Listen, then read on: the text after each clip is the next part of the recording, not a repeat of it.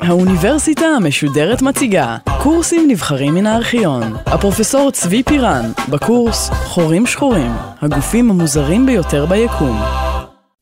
בסדרת ההרצאות הזאת נדבר על חורים שחורים, שהם בעצם העצמים המוזרים ביותר הקיימים ביקום. עצמים מציאותיים שבעצם הם כמעט מעבר למדע הבדיוני. כל אחד יודע היום שחור שחור זה מקום שניתן להיכנס לתוכו, אבל אי אפשר לצאת ממנו. מין בית כלא אולטימטיבי שנוצר איכשהו בטבע. אבל המוזריות של החורים השחורים לא מסתיימת כאן. חורים שחורים זה גופים שלא ניתן לראות אותם, אפילו לא את הרגע שבו חומר נופל לתוכם. עם זאת, ובאופן פרדוקסלי, למרות שאי אפשר לראות אותם ישירות, החורים השחורים, מערכות שמכילות חורים שחורים, הם מקורות האור החזקים ביותר שקיימים ביקום.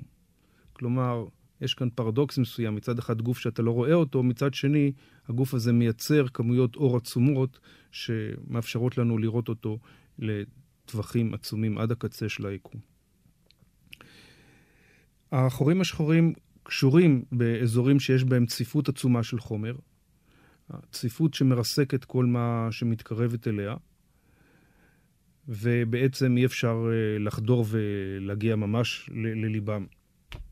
העצמים האלה הם כל כך מוזרים, שבעבר הלא רחוק, עד לפני 15-20 שנה, מרבית המדענים האמינו שלא קיימים דברים כאלה בטבע, למרות עדויות שהלכו והצטברו והראו שהם כן קיימים. המצב הזה השתנה. היום אפשר להגיד שזיהינו בבירור מקומות שבהם קיימים בטבע חורים שחורים. ישנם בגדול שני סוגים של חורים שחורים. חורים שחורים קטנים. כאשר אנחנו מדברים על חורים שחורים קטנים, מתכוונים לחורים שחורים שהגודל שלהם הוא כמספר קילומטר, קילומטר וחצי, שניים. אבל אל תטעו, בתוך קילומטר וחצי ושניים האלה, עד שניים האלה מרוכזת מסה, כמות חומר ששווה לכמות החומר שישנה בתוך השמש כולה. עכשיו אפשר להתחיל להבין שהגופים האלה הם צפופים מאוד. הגודל למשל של השמש הוא 600,000 קילומטר. מאידך קיימים גם חורים שחורים ענקיים. חורים אלה, הגודל שלהם הוא שקול, הוא שווה למסלול כדור הארץ סביב השמש, אבל בתוכם הם מכילים 1,000,000,000 עד 1,000,000,000 מסות שמש. חורים כאלה, אנחנו יודעים היום, קיימים במרכזי גלקסיות, ואפילו במרכז הגלקסיה שלנו, במרכז שביל החלב. יתרה מזאת, אנו מצליחים אפילו לראות מקרים ורגעים שבהם נוצר חור שחור. אנחנו מצליחים לאתר במצבים מסוימים את רגע היווצרות של חורים שחורים בטבע. כלומר, אנחנו יודעים בבירור שהגופים האלה קיימים במציאות ולא בדמיון, ולכן שווה וחשוב ללמוד ונסות להכיר את התכונות שלהם. הסיפור על החורים השחורים מתחיל לפני קצת יותר מ-300 שנה, בשלהי המאה ה-17. בתקופה הזאת התרחשו שתי תגליות מקבילות, שהתחברו אחר כך ליצירת המושג של חור שחור. ראשית, בשנת 1687, התפוח המפורסם נפל על אייזיק ניוטון. אותו תפוח שנפל על ניוטון, הביא את ניוטון לניסוח חוקי הגרביטציה. הגרביטציה, או כוח הכובד, או כוח המשיכה, אלה שלושה שמות שונים של אותו מושג עצמו, ואני אשתמש בהם באופן חילופין. ניוטון ניסח את החוקים של מתארים איך מתנהג כוח הכובד, והראה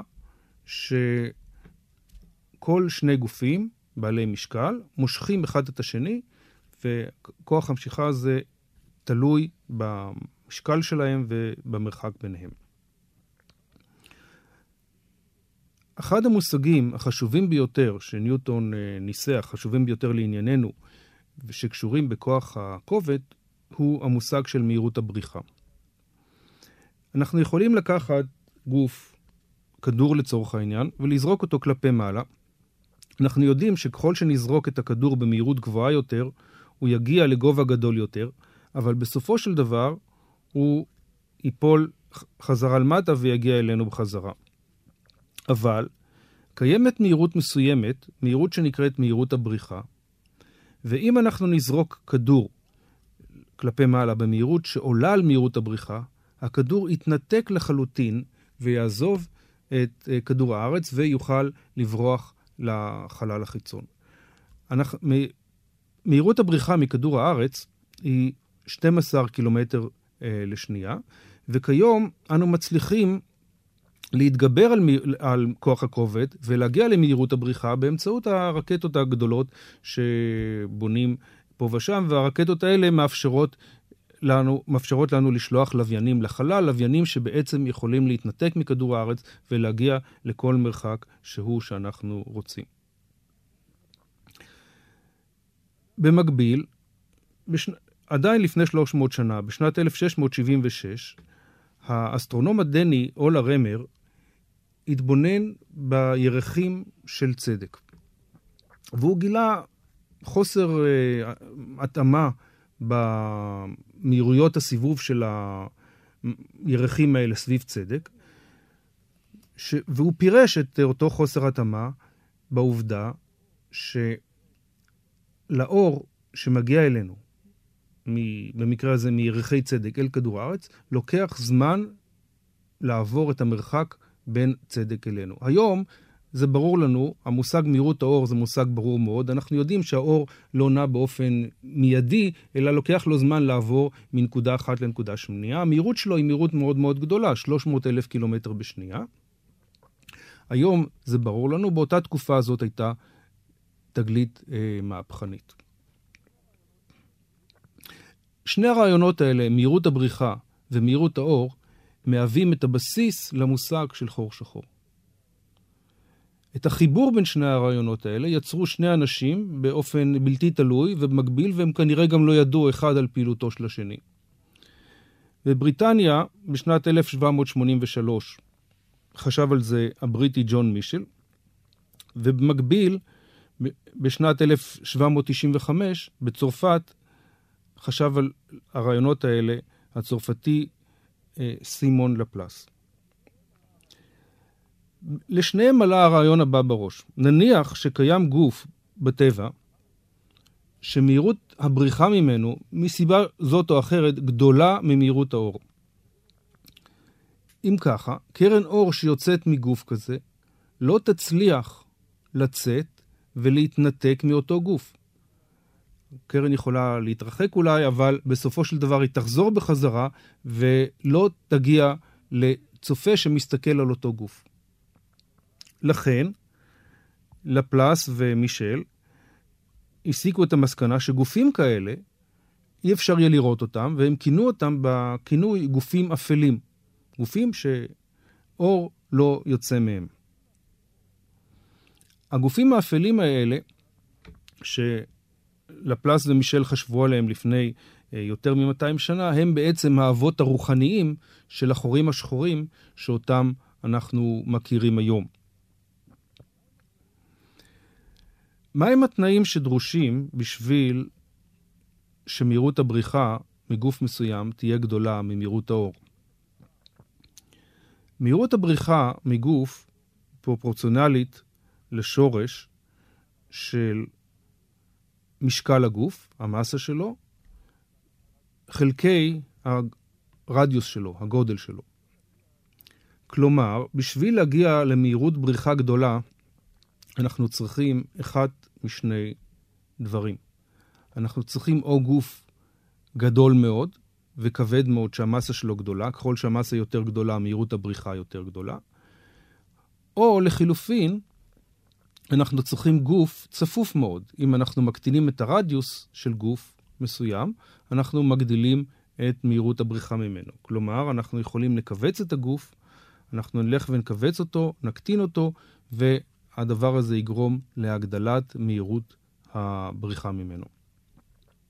ולכן, בשביל להגיע למצב שבו מהירות האור גדולה ממהירות הבריחה, אנחנו זקוקים לגופים ענקיים, או גופים מאוד צפופים, או בעצם גם זה וגם זה, גוף גדול מאוד, שיהיה גם צפוף מאוד. האם קיימים גופים כאלה בטבע? לפלס, שחשב הרבה על הבעיה, הגיע למסקנה שאם ניקח גוף שצפיפותו שווה לצפיפות כדור הארץ, כלומר גרם אחד לסנטימטר מורכב, אנחנו נגלה שאנחנו צריכים מסה עצומה, מסה של ביליון מסות שמש. באותה תקופה הכירו כבר את הכוכבים, אבל אף אחד לא שיער שקיימים בטבע גופים שהמסה שלהם, כמות המשקל שלהם היא כל כך גדולה. מסה של ביליון כוכבים מרוכזת באזור אחד צפוף מאוד. במקביל, הרבה אנשים חוקרים באותה תקופה ביקרו את לפלס על הרעיון הזה, מכיוון שהרעיון בעצם מכיל הנחה אחת מאוד מאוד עמוקה, שהעברנו אותה ככה בחטף.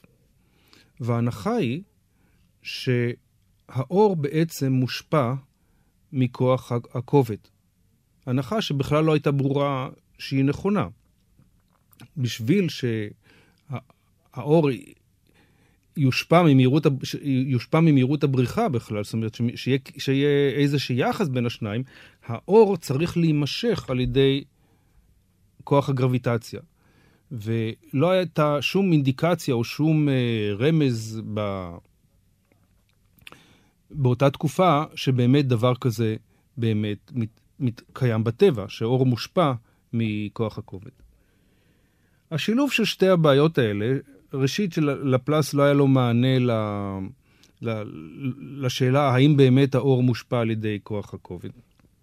ומצד שני, הרעיון שהגופים האפלים שנוצרו היו כל כך מוזרים ומשונים באותה תקופה, השילוב של שני הרעיונות היה כל כך משונה, שלפלס זנח את הרעיון. הוא אפילו הוציא את הטיפול, את הדיון בגופים האפלים מהמהדורה השנייה של הספר שלו. כלומר, הדבר הופיע במהדורה הראשונה, במהדורות הנוספות הדבר הזה לא היה קיים, והרעיון נשכח.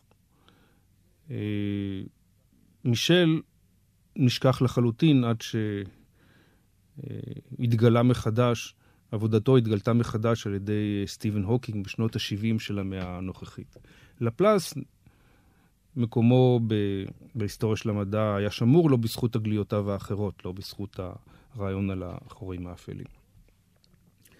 הרעיון נשכח והופיע מחדש בתחילת המאה ה-20. הרעיון הופיע מחדש כאשר איינשטיין בשנת 1915 ניסח את חוקי תורת היחסות הכללית. ואחד העקרונות הראשונים שמופיעים בתורת היחסות הוא שאומנם כוח הכבידה, הגרביטציה, משפיע על תנועת האור. זה היה עיקרון בסיסי שהופיע ואי אפשר היה להימנע ממנו. בשנת 1919, האסטרונום הבריטי ארתור אדינגטון ארגן משלחת של תצפיתנים שצפתה בליקוי חמה מלא שהיה בדרום אמריקה. מטרת המשלחת הייתה לבדוק את הרעיון של איינשטיין שהאור מוסך על ידי כוח הגרביטציה. כיצד הם בדקו את זה? הם הסתכלו על האזור השמש בזמן ליקוי החמה, והתבוננו לאו דווקא בשמש, אלא בכוכבים שהיו מאחורי השמש באותו רגע. כוכבים כאלה, ללא ליקוי החמה, לא היינו מצליחים להבחין בהם בגלל האור החזק של השמש. ליקוי החמה אפשר לאדינגטון ולחבריו להבחין באותם כוכבים. והם הבחינו שהכוכבים זזו מהמקום שבהם אנו היינו אמורים לראות אותם.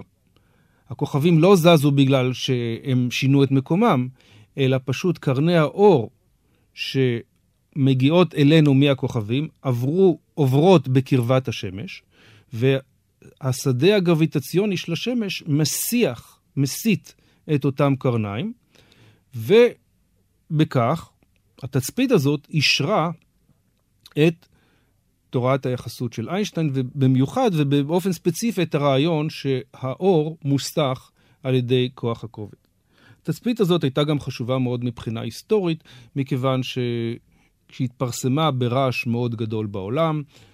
איינשטיין נחשב באותה תקופה למדען גרמני, הוא עבד וחי בגרמניה. אדינגטון היה מדען בריטי. השנה 1919 הייתה סיום מלחמת העולם הראשונה. הסנסציה של מדען בריטי שמאשר תיאוריה של מדען גרמני הייתה סנסציה מאוד גדולה, ובעצם הפרסום של התגלית הזאת הוא הדבר שהביא לאיינשטיין את הפרסום הבינלאומי שלו בקרב הקהילה, לא בקרב הקהילה המדעית, מכיוון ששמו יצא לתהילה בקרב המדענים כבר מאז, אבל הפופולריות של איינשטיין באה מפרסום אותה תצפית של אדינגטון. בנוסף לכך, איינשטיין הראה עוד דבר שקשור בתורת היחסות הכללית. ששום גוף לא יכול לנוע במהירות שגדולה ממהירות האור. זה מושג שכיום מוכר כמעט לכל אחד, שאי אפשר לנוע במהירות שגדולה ממהירות האור. המושג הזה אף הוא נובע מהעקרונות של תורת היחסות של איינשטיין. השילוב ששני המושגים החדשים האלה אומר לנו בעצם שלפי תורת היחסות, גוף כמו חור שחור, הגוף האפל מהסוג של לפלס דיבר עליו, הוא יהיה הרבה יותר מרתק מסתם גוף אפל, מכיוון שאם מהירות הבריחה גדולה ממהירות האור, אז אור לא יכול לברוח מהגוף, אבל גם שום גוף אחר לא יכול לברוח מהגוף, כי המהירות של כל גוף אחר תהיה בהכרח קטנה ממהירות אור, ולכן קטנה ממהירות הבריחה. ולכן אנחנו מתחילים להגיע למושג של חור שחור, שלא רק קרני אור לא יכולות לצאת ממנו, אלא שום דבר לא יכול לצאת ממנו. כלומר, אם קיים גוף כזה בטבע, אז זה אזור ששום דבר, לא קרני אור ולא חלקיקים רגילים, וגם לא רקטות שיפעילו את הכוחות החזקים ביותר, שום דבר לא יוכל לצאת ממנו בגלל שמהירות הבריחה משם, כאמור, גדולה ממהירות האור. כלומר, אנחנו באמת, הטבע באמת יוצר כאן בית כלא אולטימטיבי שאי אפשר להתחמק ממנו. ואומנם, כבר בשנת 1915, פחות מחודשיים לאחר שאיינשטיין ניסח את החוקים של תורת היחסות, המתמטיקאי הגרמני קארל שוורצ'ילד מצא פתרון מתמטי שמתאר בתוכו את התופעה של חור שחור. הפתרון הזה הוא פתרון מתמטי, שהיה מאוד לא ברור ברגע שהוא התגלה, ובעצם במשך עשרות שנים לא לקח לקהילה המדעית להבין את הפשר המלא של אותו פתרון ששוורצ'ילד גילה. למרות שבתוך הפתרון הזה תמון כל המבנה המעניין והמרתק של חור שחור. אבל צריך היה לעבוד הרבה בשביל להבין את המשמעות של הפתרון הזה. והפתרון הזה מראה שבאמת, לפי חוקי תורת היחסות, חורים שחורים יכולים להתקיים. זאת הנקודה אולי שבה אפשר להבהיר גם את הבעייתיות של חקר של חורים שחורים. בדרך כלל במדע אנחנו אוהבים לעשות ניסיונות שמאשרים או דוחים את התיאוריה שלנו. לצערנו, היום לפחות לא ניתן לבנות חור שחור במעבדה. במקרים אחרים אנחנו עושים תצפיות אסטרונומיות שצופים בגופים רחוקים, ובאמת אנחנו מנסים לצפות בחורים שחורים, ורואים מקומיות שיש בהם חורים שחורים, אבל אי אפשר להיכנס פנימה ולבדוק מה קורה בתוך החורים השחורים עצמם, כי אם ניכנס לשם לא ניצא משם. ולכן חלק גדול, בעצם רוב הידע שיש לנו על חורים שחורים, מבוסס על חישובים מתמטיים, מסובכים אמנם יותר מהחישובים שקארל שוורצ'ילד עשה, אבל באופן עקרוני עדיין חישובים מתמטיים, שמתבססים על חוקי תורת היחסות הכללית. כלומר, חלק גדול מאוד מהמחקר ומהדברים שאנחנו נדבר עליהם בשיחות האלה, בא בעצם ממחקר תיאורטי, מתמטי, שחוקר את המבנה של משוואות איינשטיין ואת המסקנות שנובעות מהם. והמסקנה המרתקת ביותר היא כאמור המסקנה שקיים גוף משונה כזה שנקרא חור שחור.